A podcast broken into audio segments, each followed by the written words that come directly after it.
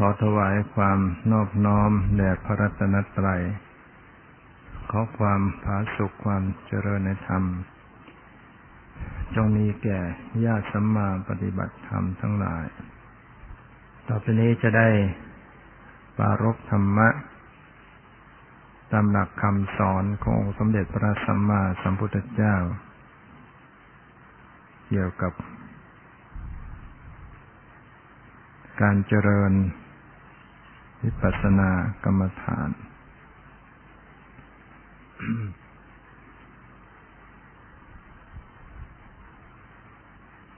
ขั้นตอนการปฏิบัติ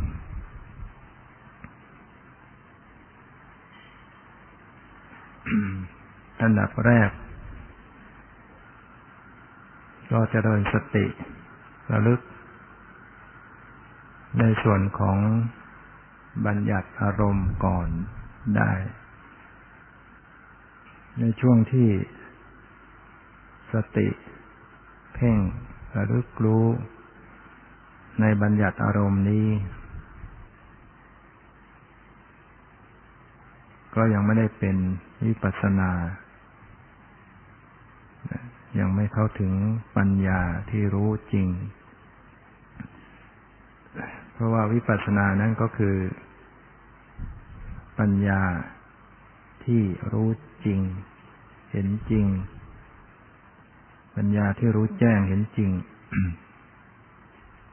ขณะที่เริ่มแรกเพ่งดูรู้บัญญัติ บัญญัตินั้นเป็นสมมุติโดยสภาวะยังไม่ใช่ของจริง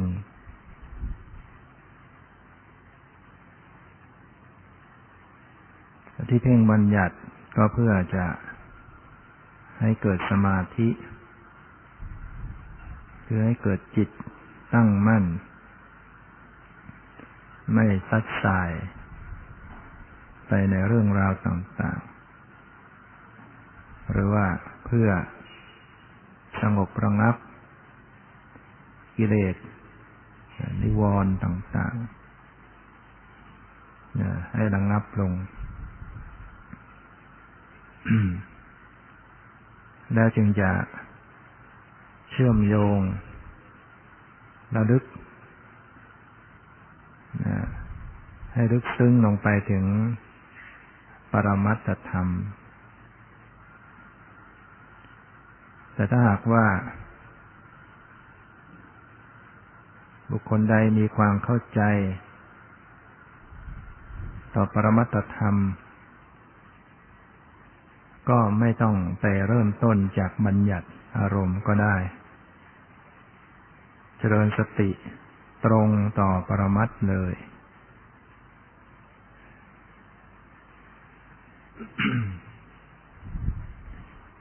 ถ้าหากว่ายังไม่เข้าใจในเรื่องของปรมัตถธรรมหรือว่า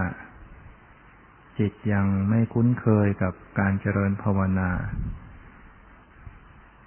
ก็มีความจำเป็นต้องเพ่งบัญญัติอารมณ์ไปก่อนรวมความว่าบัญญัติก็ดีปรมัตถ์ก็ดีก็เป็นกรรมฐานด้วยกันเรียกว่าเป็นกรรมฐานก็หมายถึงเป็นที่ตั้งของสติเป็นที่ตั้งของจิตแต่ว่ามีผลต่างกันเท่านั้นบัญญัติเป็นที่ตั้งของสติของจิตให้เกิดความสงบเกิดสมาธิตั้งมั่นจิตตั้งมั่นส่วนปรมัตถ์ให้เกิดปัญญาให้เกิดความรู้แจ้งเป็นกรรมฐานให้เกิดความรู้แจ้ง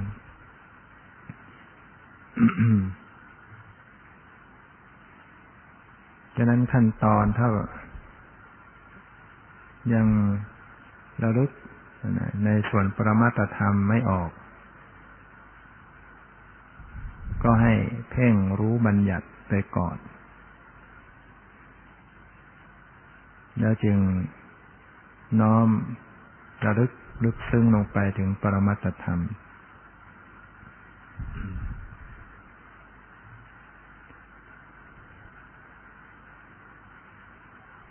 ในการระลึกถึงปรมัตถธรรมนั้น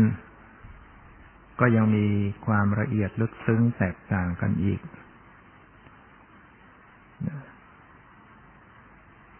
บางท่านอาจจะระลึกปรมัตถธรรมได้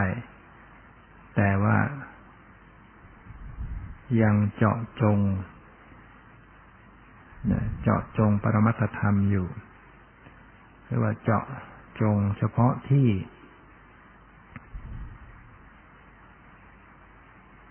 ยังไม่ได้ทั่วไปยังรู้ปรมัตถธรรมเฉพาะที่อยู่หรือว่ากลุ่มส่วนเดียวหรือว่า2อย่าง3อย่างยังไม่ทั่วไปทั้งหมดก็ทำในระดับนี้ไปก่อนได้ระลึกรู้ปรมัตถ์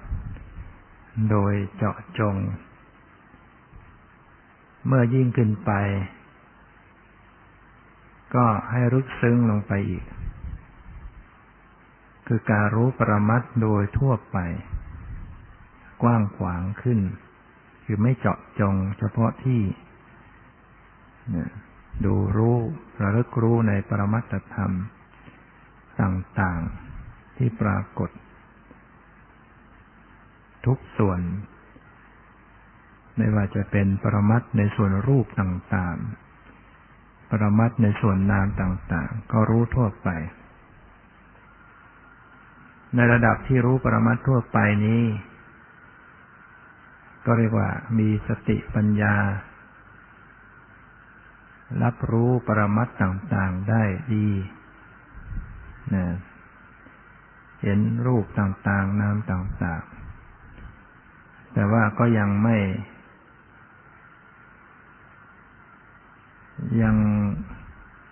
วางสติสัมปชัญญะไม่เป็นกลางยังจ้องจับยังติดตามยังค้นหายังเพ่งเล็งยังยึดอารมณ์ฉะนั้นเมื่อถึงระดับลึกซึ้งลงไปแล้วก็จะต้องรู้ปรมัตถ์ทั่วไปนั้นจะต้องมีการปรับผ่อนด้วยเป็นปกติถึงขั้นที่ไม่บังคับอะไรเลยไปถึงขั้นไม่มีการบังคับแม้เพียงเล็กน้อยเข้าถึงความหยุดการแล่นไป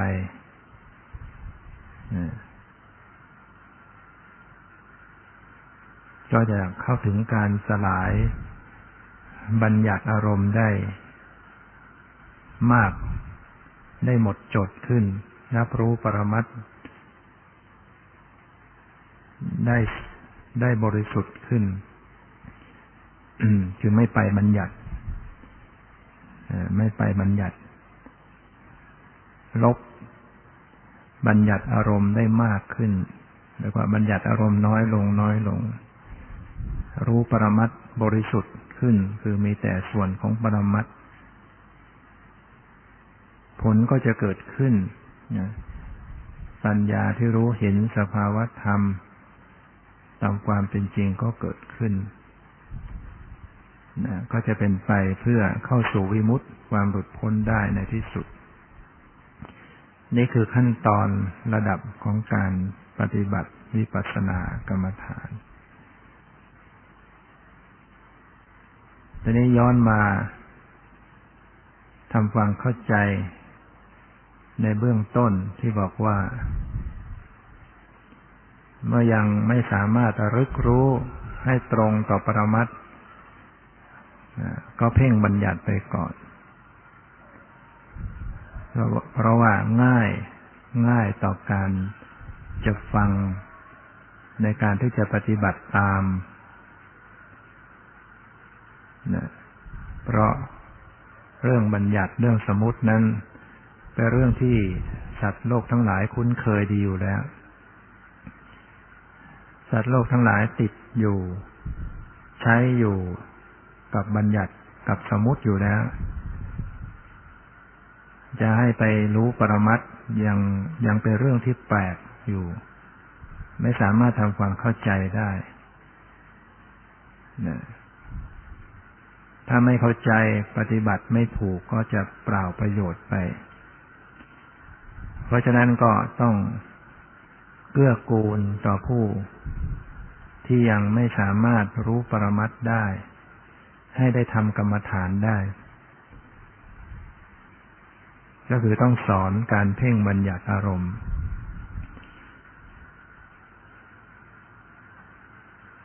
ซึ่งจะเป็นไปให้เกิดสมาธิบุคคลที่ทำจิตให้เขาถึงสมาธิได้ก็จะได้รับความสุขสงบความเย็นอกเย็นใจทำให้เกิดกำลังใจเกิดเห็นคุณค่าของธรรมะของพุทธศาสนาทำให้มีศรัทธามีความเพียรมากขึ้นสนใจที่จะประพฤติปฏิบัติอย่างมีหลายคนที่อดีตเคยประพฤติตัวไม่ดีบางคนกินเหล้าเมายาอยู่เล่นการพนันกินเหล้าอยู่ทุกวันได้เกิดมีโอกาสไปเข้ากรรมฐานปฏิบัติซึ่งการปฏิบัตินั้นก็เพ่งบัญญัตินี่แหละดูในระยะ7 วันเกิดความสงบขึ้นมาเกิดความสุขใจที่ไม่เคยพบมาก่อนหลังจากนั้นก็เลิกหมดเลยเปลี่ยนไปเป็นคนละคนเลิกดื่มเหล้าแล้วก็สนใจแต่วัดเนี่ยตอนนี้ว่างก็จะไปวัดไปฟังธรรมไปปฏิบัติอยู่บ้านมีเวลาก็จะนั่งกรรมฐานนี่มีตัวอย่างที่ไม่ต้องไปบังคับให้เลิกเหล้าไม่ต้องบังคับให้เลิกการพนันแต่เขาเลิกเองโดยเด็ดขาดนะเพราะว่าอาศัยการเข้าปฏิบัติกรรมฐานไปสัมผัสความสงบเห็นคุณค่าของการปฏิบัติธรรมเห็นคุณค่าของพุทธศาสนาเปลี่ยนจากคนละคนจากคนที่สมะเร็เทเมาเป็นคนเรียบร้อย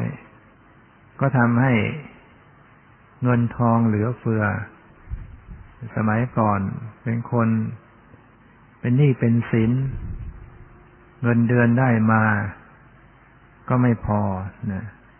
โยมคนนี้เป็นทหารด้วยนะเป็นหนี้เป็นสินเพราะว่ากินเหล้าเซ็นเชื่อไว้พลุงพลังแต่พอหลังจากกลับตัวได้ก็เงินเดือนก็เหลือครอบครัวก็มีความสุขขึ้นลูกภรรยาก็มีความสุขเพราะคนเราถ้าก็ไม่ไปติดอบายมุขสักอย่างไม่เล่นการพนันไม่ดื่มสุราเมรัยไม่เที่ยวซุกซนนะถึงเวลากลับบ้านนะไม่เมากลับมาก็คุยกันรู้เรื่องกลายเป็นช่วยเหลือกันเป็นที่อบอุ่นใจในครอบครัวเงินทองก็เหลือใช้เพราะไม่ต้องสูญเสียไปในเรื่องสุรายาเมาไม่ต้องไปสูญเสียในเรื่องการพนันอะไรต่างๆ ะนั้นการปฏิบัติกรรมฐานนี้ก็ได้ประโยชน์มีผลพลอยได้ขนาดว่ายังไม่เข้าถึงวิปัสสนาเพียงแค่ให้เกิดความสงบจะได้ว่าที่กล่าวแล้วว่าอันดับแรกนะเพ่งบัญญัติอารมณ์แล้วก็มาทำความเข้าใจว่าบัญญัติอารมณ์นั้นน่ะมันมีอะไรบ้างบัญญัติก็แบ่งออกเป็นสองอย่างหนึ่งสัทธบัญญัติได้แก่ชื่อนะชื่อต่างๆภาษาสองอัฏฐบัญญัติก็ได้แก่รูปร่างสันฐานกับความหมายนี่เราก็จำหลักไว้ถ้าหากอารมณ์อันใดที่มันปรากฏเป็นรูปร่างสันฐานขึ้นก็ต้องตัดสินได้ว่านั่นคือบัญญัติอารมณ์อารมณ์อันใดมันแสดงความหมายขึ้นอารมณ์นั้นก็จะเป็นบัญญัติอารมณ์อันใดที่เป็นชื่อเป็นภาษานั่นก็เป็นบัญญัติเนี่ยก็จำง่ายๆทีนี้ว่าเราจะเพ่งบัญญัติส่วนไหนดีที่จริงก็คงมีมากหลายอย่างนะแต่พระพุทธเจ้าก็แสดงไว้ให้นะจะได้ไม่ต้องไปคิดหากันมากก็แสดงไว้ให้แล้วอารมณ์ของสมถะโดยตรงแสดงไว้40อย่าง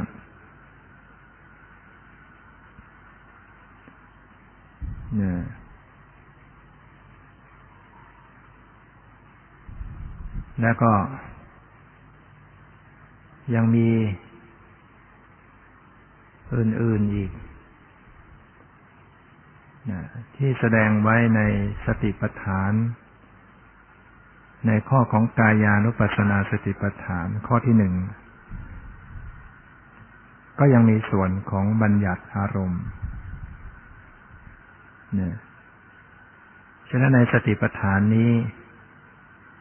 ก็ยังเป็นสมถะอยู่บางส่วนเนี่ยเราก็ลองมาพิจารณาดูว่าแล้วตัดสินด้วยตนเองว่ามันเป็นสมถะได้อย่างไรเราก็ตัดสินตรงที่อารมณ์นั้นเป็นบัญญัติไหมถ้าอารมณ์นั้นเป็นบัญญัติมันก็จะต้องเป็นไปเพื่อความสงบถ้าเกิดความสงบนั่นก็คือสมถะนะในสติปัฏฐาน4นะข้อที่1คือกายานุปัสสนาสติปัฏฐานท่านแสดงว่าให้เจริญสตินะสติตามดูรู้ทันในกายอยู่เนืองๆคือเรียกว่าต้องทำกันอยู่เรื่อยตามดูรู้กันอยู่เรื่อยๆเนืองๆใช้สติเนี่ยสติระลึกรู้กายในกายอยู่เนืองๆกายในกายก็กายทั้งหลายมันมีกายอะไรบ้างท่านก็แสดงไปอีกว่ามีกายที่เป็นลมหายใจกายที่เป็นอิริยาบถกายที่เป็นธาตุดินน้ำลมไฟกายที่เป็นอิริยาบถต่างๆนะนอกจากอิริยาบถใหญ่แล้วก็มีอิริยาบถย่อยกายที่เป็นอาการ32ผมขนเล็บฟันหนังเป็นต้นนะแล้วก็กายที่เป็นซากศพนอมมาเปรียบเทียบในกายของตนเอง ในกายในกายซึ่งท่านก็แสดงไว้หลายอย่างก็น้อมมาพิจารณาเอากายอย่างใดอย่างหนึ่งมาพิจารณามาระลึกรู้ในกายเช่นลมหายใจ นะกายคือลมหายใจก็ตั้งสติระลึกถึงลมหายใจบุคคลที่ยังมีชีวิตอยู่ก็จะมีลมหายใจลมหายใจมันผ่านโพรงจมูกไปดันทรวงอกไปดันถึงหน้าท้องจริงลมก็ไม่ไปถึงท้องแต่ว่ามันก็ไปเบ่งได้เหมือนกันให้ท้องเคลื่อนไหว ก็ตั้งสติไว้นะสติ ระลึกรู้ให้จิตไปดูลมหายใจไว้ไปรู้ไปดูดูด้วยใจ ดูลมหายใจ ที่จริงลมหายใจเนี่ยมันเป็นปรมัตถธรรมเป็นรูปประกอบไปด้วย รูปต่างๆมีทั้งรูปดินรูปน้ำรูปไฟรูปลมที่หายใจเข้าไปแต่ลมก็อาจจะมากมีส่วนผสมของลมมากกว่า แต่ว่ายังไม่มีปัญญาพอที่จะไประลึกถึงปรมัตถ์ ก็ให้ดูบัญญัติไประลึกรู้บัญญัติไปก่อนคือเมื่อหายใจเอาลมหายใจเข้าไป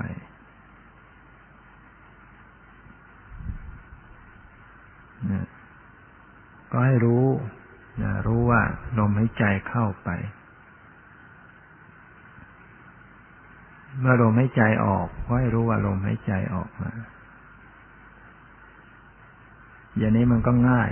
นะฟังเข้าใจแล้วก็นำไปปฏิบัติได้หาที่นั่งที่สงบแล้วก็นั่งคู่บัลลังก์ตั้งกายตรงแล้วก็ดำรงสติตั้งสติกำหนดลมหายใจหายใจเข้าก็ให้รู้ว่ามีหายใจเข้าขณะนี้หายใจออกขณะนี้หายใจเข้าขณะนี้หายใจรู้ไปอย่างเนี้ยหรือว่าหายใจมันยาวเข้ายาวออกยาวบางขณะมันเข้าสั้นออกสั้นเพื่อเป็นข้อสังเกตให้เพื่อเป็นการผูกจิตให้มันอยู่กับลมหายใจถ้าไม่สังเกตอะไรเลยมันก็จิตมันก็ค่อยจะตะเลิดไปที่ทำอย่างนี้ก็เพื่อที่จะให้จิตเนี่ยมันสงบเพื่อมันมาอยู่ที่ลมหายใจที่เดียวมันก็จะไม่ซัดสายไปเรื่องนั้นเรื่องนี้ถ้ามันมารวมอยู่ที่เดียวมันก็เกิดสมาธิเกิดความสงบพอเกิดสงบก็เกิดความสุขใจสบายใจในกรณีที่รู้ลมหายใจเข้าออกหรือว่าเข้ายาวออกยาวเข้าสั้นออกสั้นถามว่าการรู้อย่างนี้เป็นบัญญัติหรือปรมัตถ์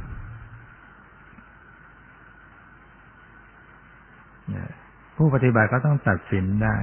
โดยเอาหลักวิชามาจับดูแล้วก็นึกถึงว่าบัญญัติมันมีอะไรบ้างมันมีชื่อมันมีความหมายมันมีรูปร่างการให้รู้ว่าลมเข้าลมออกเป็นความหมายไหมมันก็เป็นความหมายความหมายว่าเข้าไปความหมายออกมานี่คือความหมายนะนี่แสดงว่าจิตจะต้องนึกถึงบัญญัติอารมณ์ความหมายนั้นขยายออกไปอีกว่าเข้าเนี่ยเข้ายาว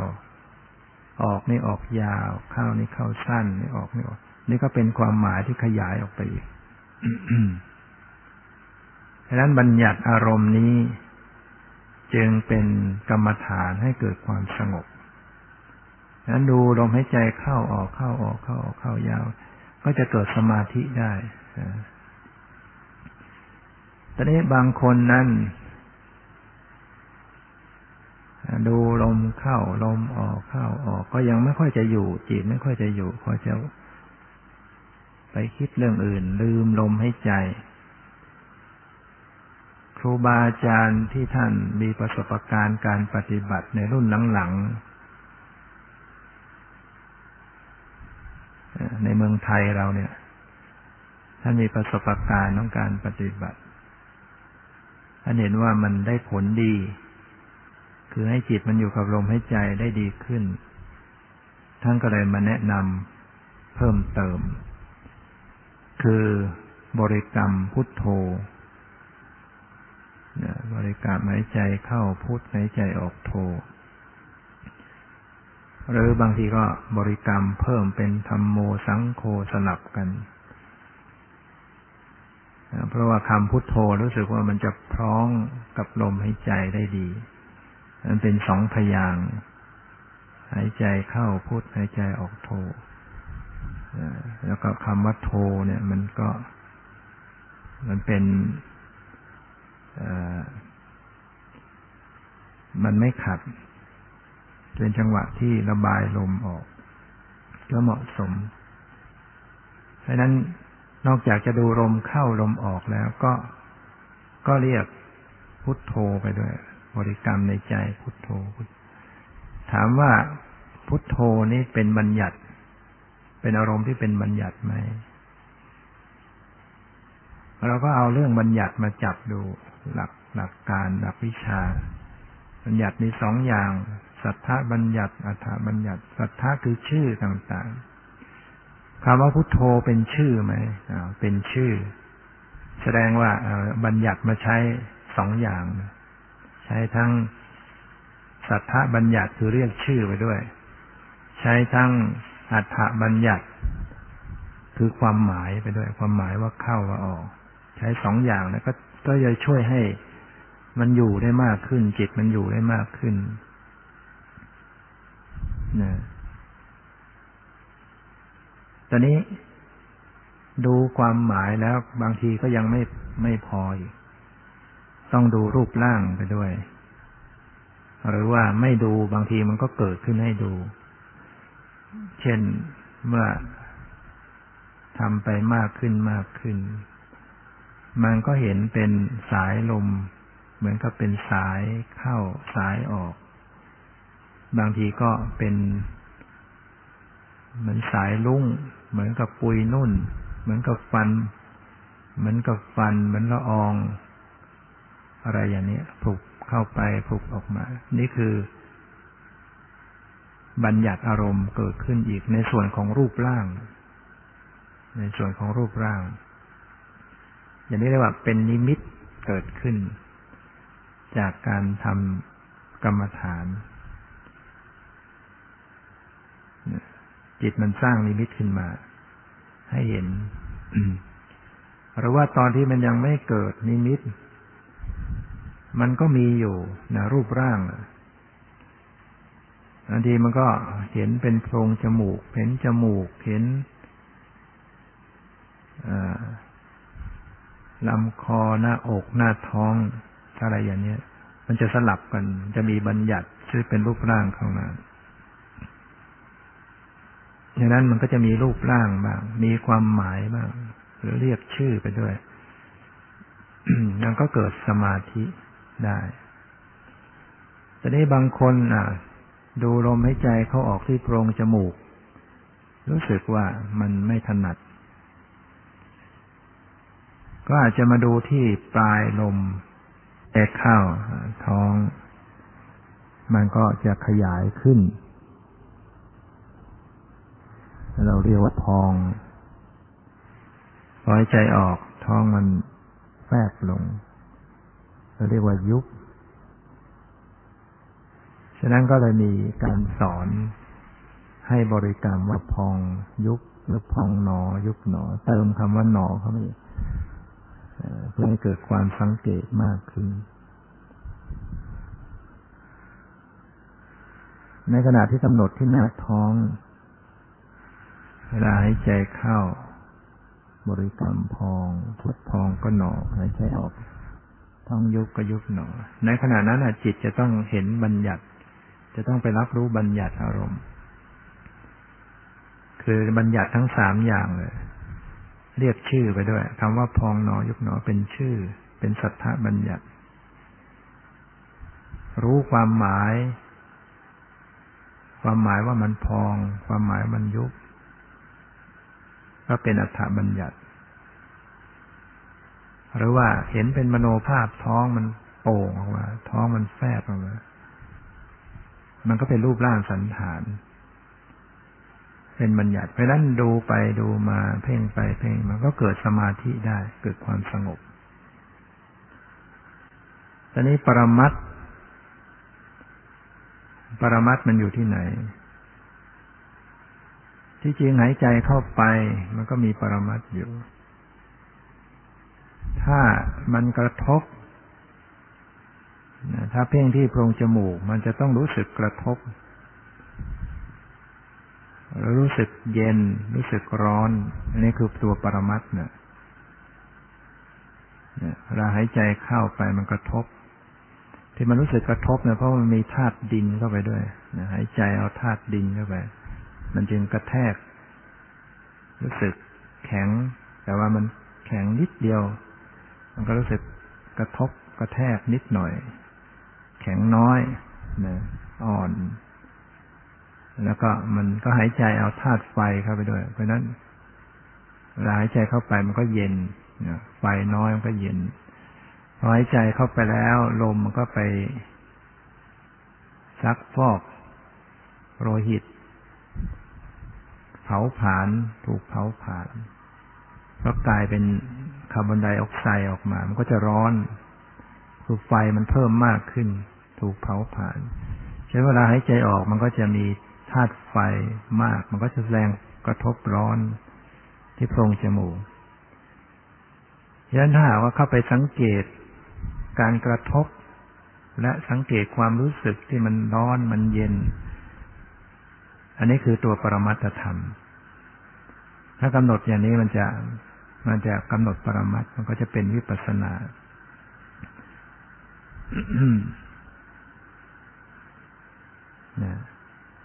ถ้ากำหนดตรงต่อปรมัตถ์ก็จะต้องลบบัญญัติอารมณ์ออกไปคือจะต้องไม่มีชื่อบริกรรมไม่มีรูปร่างไม่มีความหมายว่าเข้าว่าออกมีแต่ความรู้สึกให้รู้อยู่ความรู้สึกล้วนๆได้ไหมมันก็คงจะทำยังไม่ได้ในเบื้องต้นที่ไม่ได้นั้นเพราะอะไรเพราะว่ามันยังเป็นเน้นเจาะจงที่เดียวอันนี้ว่ากำหนดบัญญัติแล้วก็เชื่อมเข้าสู่ปรมัตถ์แต่ยังเป็นปรมัตถ์ที่เจาะจงไปรับรู้ปรมัตถ์เจาะจงไปรู้ความเย็นร้อนกระทบที่โพรงจมูกเพราะฉะนั้นการรู้ปรมัตถ์เจาะจงเนี่ยมันจะไม่บริสุทธิ์คือมันจะได้ไม่ได้ปรมัตถ์บริสุทธิ์มันจะมีบัญญัติสลับกันไปสลับกันมาหรืออย่างในกรณีที่บางท่านกำหนดที่หน้าท้องพองหนอยุบหนอพองหนอยุบหนอตัวปรมัตถ์จริงๆนั้นก็คือความตึงความหย่อนความไหวนั่นแหละที่รู้สึกมันไหวมันตึงมันหย่อนนั่นคือปรมัตถ์ปรมัตถธรรมฉะนั้นกำหนดเพ่งไปที่หน้าท้องถ้าไปสังเกตความตึงความหย่อนความไหวนั่นคือไปรับปรมัตถ์กำหนดอยู่กับปรมัตถ์ไม่ให้เห็นรูปร่างได้ไหมไม่เห็นว่าท้องมันพองมันยุบไม่ให้รู้ความหมายว่ามันพองมันยุบแล้วก็ไม่มีการบริกรรมชื่อว่าพองว่ายุบให้รู้แค่ความรู้สึกที่มันไหวมันตึงมันหย่อนมันไหวมันก็คงจะเป็นไปได้ยากอีกมันจะมีการรู้ปรมัตถ์มั่งรู้บัญญัติมั่งเพราะอะไรเพราะว่ามันมีการไปเจาะจงเฉพาะที่การไปเน้นอารมณ์ปรมัตถ์เฉพาะที่เนี่ยมันก็จะอด ขยายไปสู่บัญญัติไม่ได้คือสู่รูปร่างสู่ความหมายไม่ได้แต่บางครั้งบางคนบางขณะมันลบบัญญัติออกไปได้บ้างได้บางคนผู้นั้นก็จะรู้สึกว่าเอ๊ะบริกรรมพองยุบอยู่ไม่เห็นมันมีซะแล้วไม่มีพองไม่มียุบมีแต่ความรู้สึกอยู่ก็ได้หรือบางคนไม่สังเกตความรู้สึกหนักเข้ามันเลยหายไปไม่มีอะไรว่างกลายเป็นความว่างเข้ามาแทนที่เป็นบัญญัติอีกชนิดหนึ่งหรือว่าดูลมหายใจไปก็เหมือนกันเนี่ยตอนแรกดูความหมายว่าเข้าว่าออกเข้ายาวออกยาวหนักเข้าลมมันละเอียดจับไม่ได้พอจับไม่ได้มันก็ไพร่ไปรับความว่างเป็นบัญญัติอีกเหมือนกันว่างเปล่าไม่มีอะไรเลยว่าความว่างก็คือความหมายชนิดหนึ่งคือเป็นความหมายที่ไม่มีอะไรก็ต้องรู้ว่าไอ้ว่างแบบนี้ยังไม่ใช่สัจธรรมยังไม่ใช่ปรมัตถธรรม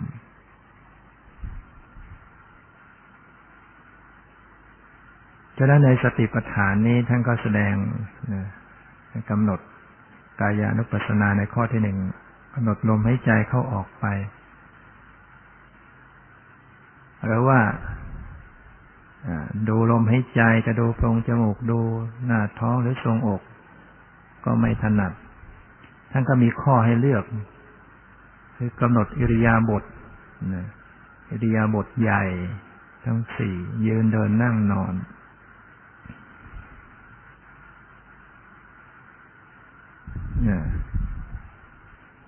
การกำหนดอิริยาบถท่านก็สอนไว้ว่านั่งก็ให้รู้ชัดว่านั่งขณะที่นั่ง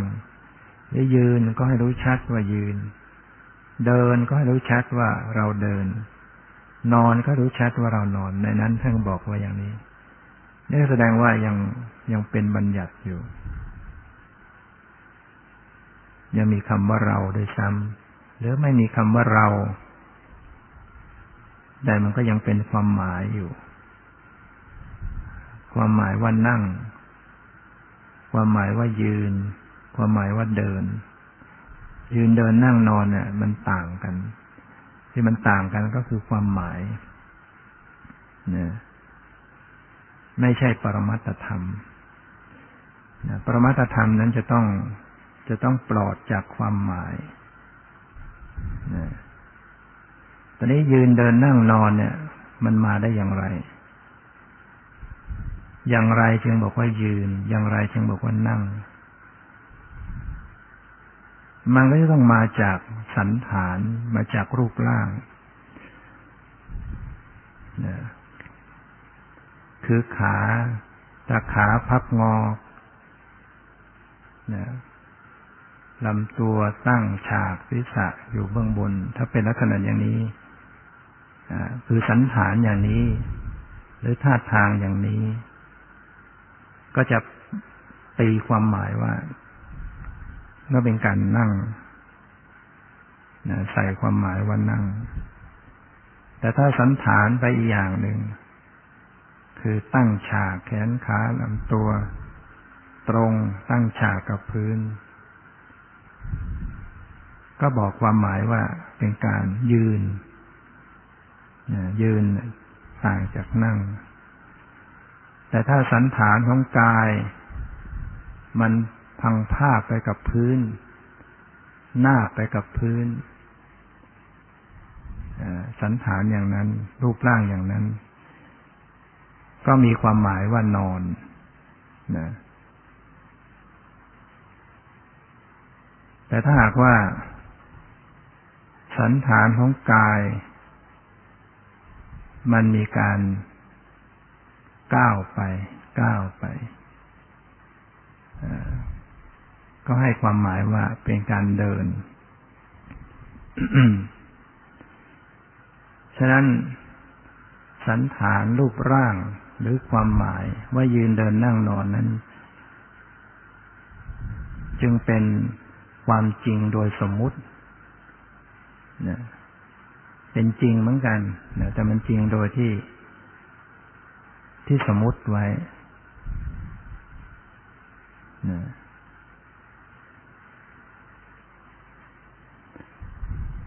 เมื่อสิ่งเหล่านี้เป็นบัญญัติมันก็เป็นที่ตั้งให้เกิดความสงบได้เอามาเป็นกรรมฐานได้เมื่อนั่งก็ให้รู้เพ่งรู้ในกายในรูปร่างของกายหรือว่าในความหมายวันนั่งอยู่การรู้ว่านั่งก็จะต้องมีการสัมผัสในท่าทางของกายซึ่งก็อยู่ในเรื่องของสันฐานของกายซึ่งมันจะเป็นบัญญัติอารมณ์เข้ามาเพราะฉะนั้นก็เกิดสมาธิได้เกิดความสงบ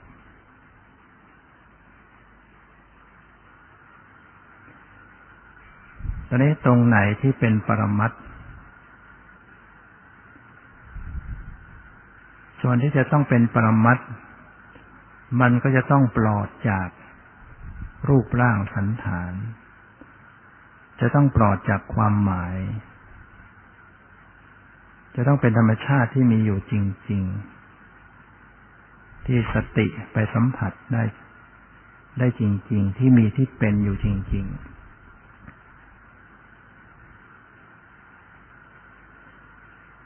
ๆเมื่อบุคคลดูบัญญัติยืนเดินนั่งนอนรูปร่างสันฐานอยู่ระยะหนึ่งเกิดสมาธิในระยะที่สองที่จะเชื่อมเข้าไปสู่ปรมัตถ์ก็จะต้องเข้าไปรับรู้ในความรู้สึกเข้าไปรับรู้ในความรู้สึกความรู้สึกนั้นไม่ใช่รูปร่างสันฐานไม่ใช่ความหมายว่ายืนเดินนั่งนอนความรู้สึกนั้นรู้สึกอะไรก็จะต้องรู้สึกในสิ่งที่มากระทบสิ่งที่ปรากฏที่กายที่มากระทบที่กายก็จะมีสิ่งกระทบอยู่คือโผฏฐารมณ์ได้แก่ธาตุดินไฟลมดินก็จะแสดงลักษณะแข็งแข็งไฟก็เย็นร้อน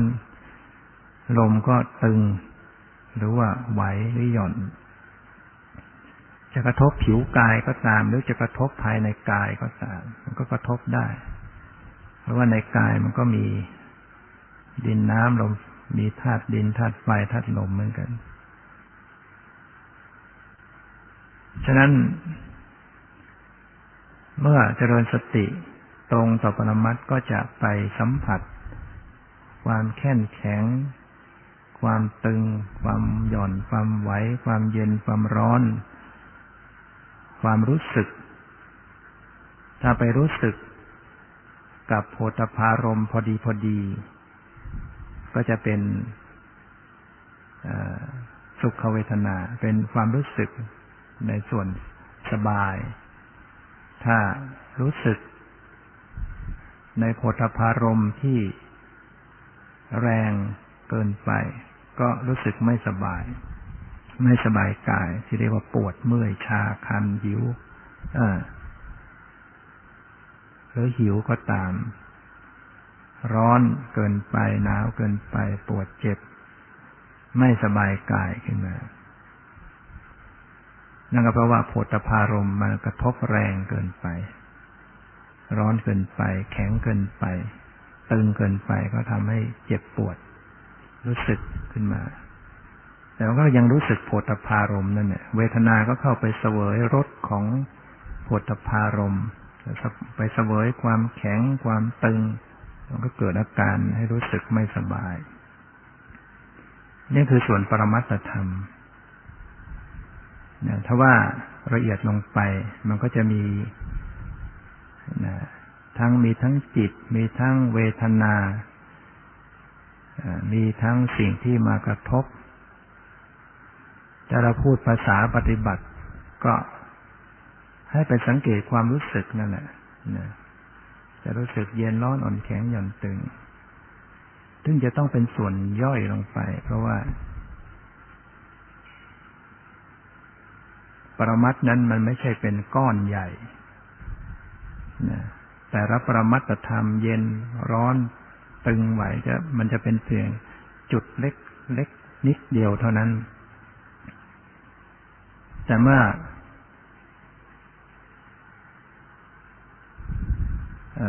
รู้ปรมัตถ์ต่างๆแล้วจิตมันประมวลออกมา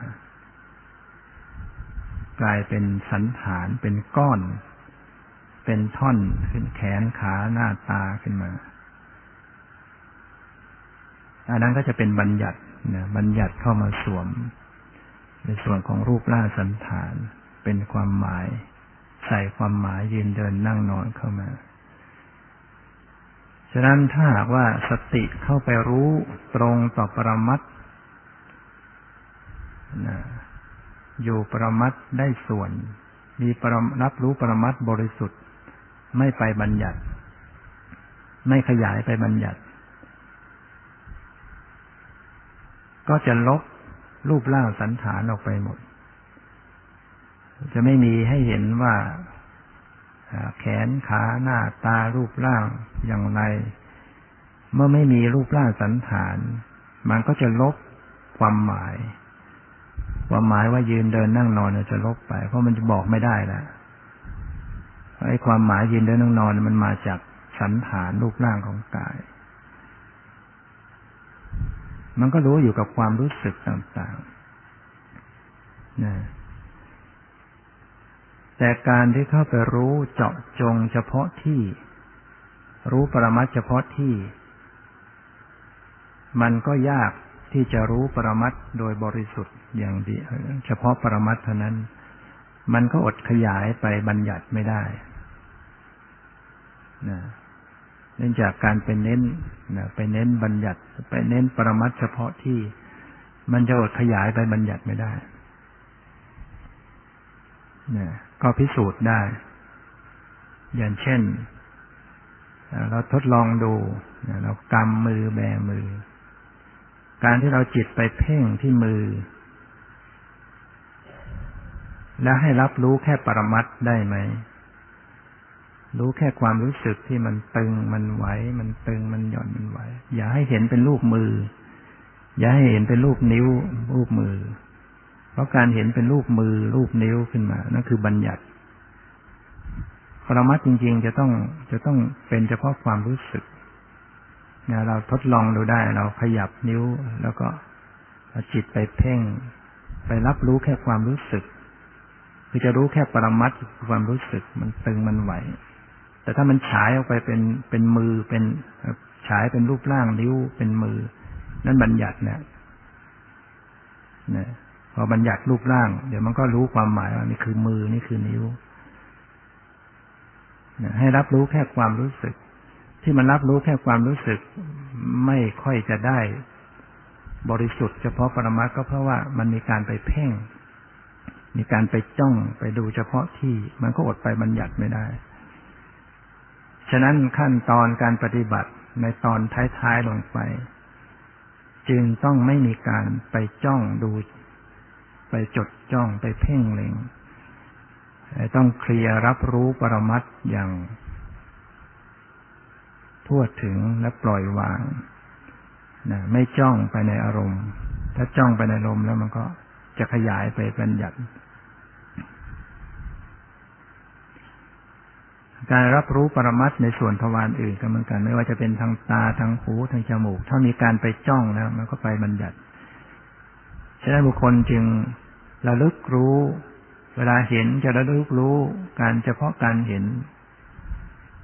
ก็ไม่ได้เฉพาะปรมัตถ์เลยไปเป็นบัญญัติหมดเพราะอะไรเพราะมีการไปจ้องมันยังไม่มีการระลึกรู้อย่างปกติถ้าระลึกรู้อย่างปกติคือจะต้องรู้ ปรมัตถ์อื่นๆด้วยนะแล้วก็ไม่เพ่งไปไม่จ้องไปนะอย่างกรณีที่เราทดสอบตอนแรกเราดูที่มือนะสติเพ่งดูที่มือที่กรรมที่แบอยู่ที่กรรมที่แบอยู่ถ้าเราจ้องก็จะเห็นว่ามันมีรูปร่างแต่ลองฝึกไม่จ้องดูคือเอาสติรับรู้จิตด้วยรับรู้ที่จิตใจที่อยู่ที่หทัยวัตถุแล้วก็รู้ทางมโนทวารทางจิตแล้วก็รู้ความรู้สึกที่มือรู้อารมณ์ที่มาสลับซับซ้อนอยู่ถ้าไม่จ้องในอารมณ์ใดอารมณ์หนึ่งจะสามารถลบรูปร่างออกไปได้มากขึ้นรูปร่างสันฐานความหมายจะลบออกไปจะเหลืออยู่กับความรู้สึกได้นะอันนี้ก็เป็นสิ่งที่พิสูจน์ได้นะ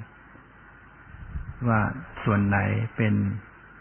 ของจริงเป็นสิ่งที่จริงที่เป็นปรมัตถ์ฉะนั้นเมื่อปฏิบัติเริ่มที่แรกเพ่งบัญญัติจะเพ่งดูลมหายใจจะเพ่งอิริยาบถหรือว่าท่านก็มีให้เลือกอีกนะไปเพ่งพิจารณาอาการ32ที่เรียกว่าปฏิกูลปัปพะนะผมขนเล็บฟันหนังเนื้อเอ็นกระดูกก็ได้แต่นั่นก็คือบัญญัติอารมณ์เห็นเป็นเส้นผมเส้นขนเห็นเป็นหนังนะมันก็เป็นรูปร่างสันฐานแล้วก็มีความหมายว่ามันไม่สะอาดหรือว่าสันฐานออกมาให้เห็นชัดว่ามันสกปรกมันคือมันมีสันฐานต่างๆแล้วก็มีความหมายว่ามันไม่สะอาดมันก็เป็นไปเพื่อความสงบคือจิตใจจะละคลายจากความทะเยอทะยานยินดีที่จะติดยึดในความสวยงามในสิ่งที่กามคุณอารมณ์ต่างๆมันก็สงบเมื่อสงบแล้วก็เชื่อมต่อไปสู่ปรมัตถ์ นั่นก็คือจะต้องทิ้งจากรูปร่างความหมายออกไปเมื่อเข้าไปสู่ปรมัตถ์คือแต่ยังเป็นปรมัตถ์ที่เจาะจงก็จะต้องขยายการรับรู้ปรมัตถ์ให้กว้างขวางคือไม่เจาะจงเฉพาะที่รู้ความรู้สึกที่กายก็รู้ทั่วไปจะเป็นที่ขาที่แขนที่ลำตัวที่ศีรษะก็ตามมีทั้งนั้นมีความรู้สึกทั้งนั้นมีความไหวความตึง แล้วก็ยังไม่พอว่าจะต้องรู้ทั่วถึงไปถึงทางจิตใจรู้ถึงอาการที่ปรากฏในจิตและลักษณะของจิตโดยตรงซึ่งเป็นปรมัตถธรรม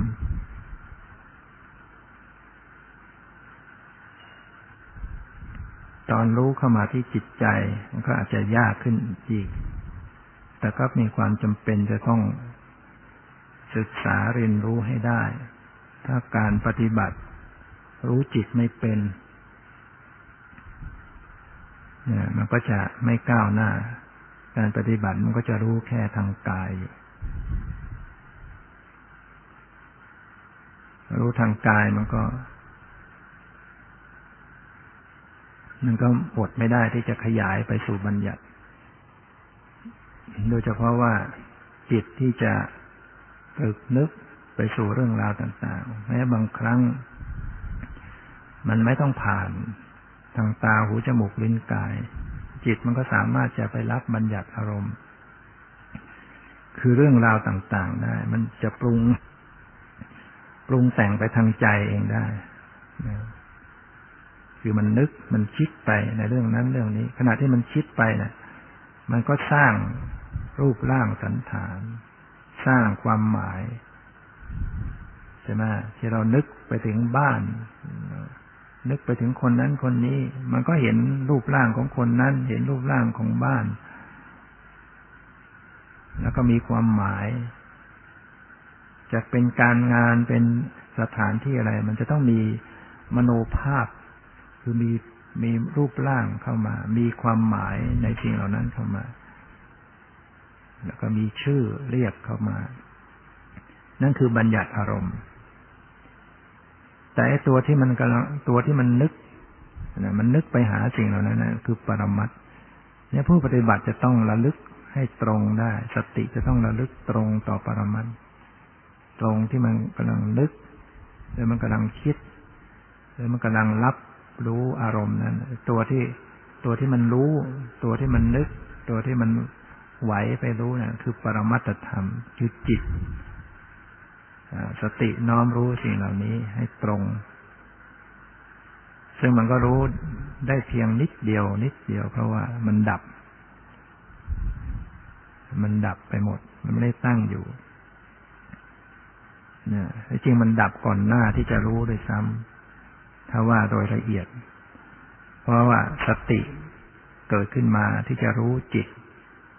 มันจะซ้อนทีเดียวสองอันไม่ได้จิตซ้อนกันไม่ได้เพราะฉะนั้นมันจะรู้ในสิ่งที่มันดับไปแล้วแต่ว่ามันดับหยกนั่นแหละที่กระชั้นนะ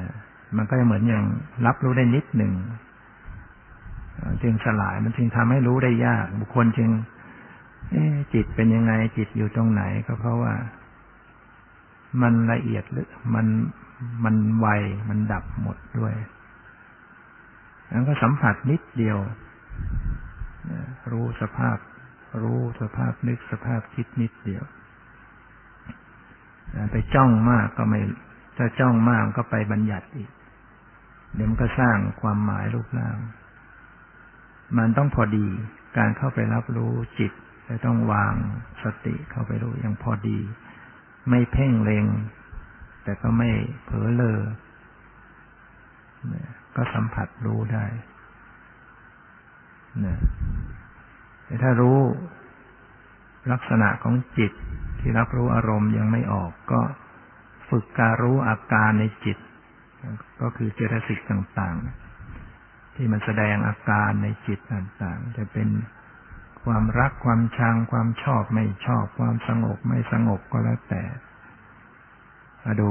จิตขณะนี้มันขุ่นมัวผ่องใสมันสงบมันไม่สงบก็รู้ให้ออกเมื่อทำยิ่งขึ้นไปแล้วก็รู้ทั่วถึงกันหมดทั้งความรู้สึกที่กายทั้งความรู้สึกที่จิตใจไม่ต้องวุ่นวายไปติดตามไปเพ่งเล็งไปจ้องจับก็ปรับเข้าสู่ความเป็นกลางมีจุดยืนตั้งมั่นเป็นปกติก็จะไม่ไปบัญญัติได้มากขึ้นเราจะเห็นความเปลี่ยนแปลงเห็นสภาวธรรมเห็นปรมัตถธรรมแสดงความจริงให้ดูก็คือมันเกิดดับให้ดูแสดงอนิจจังทุกขังอนัตตาให้ดูก็เป็นวิปัสสนาขึ้นมา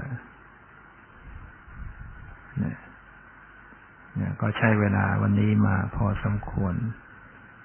ขอยุติไว้แต่เพียงเท่านี้ที่สุดนี้ขอความสุขความเจริญในธรรมจงมีแก่ทุกท่านเถิด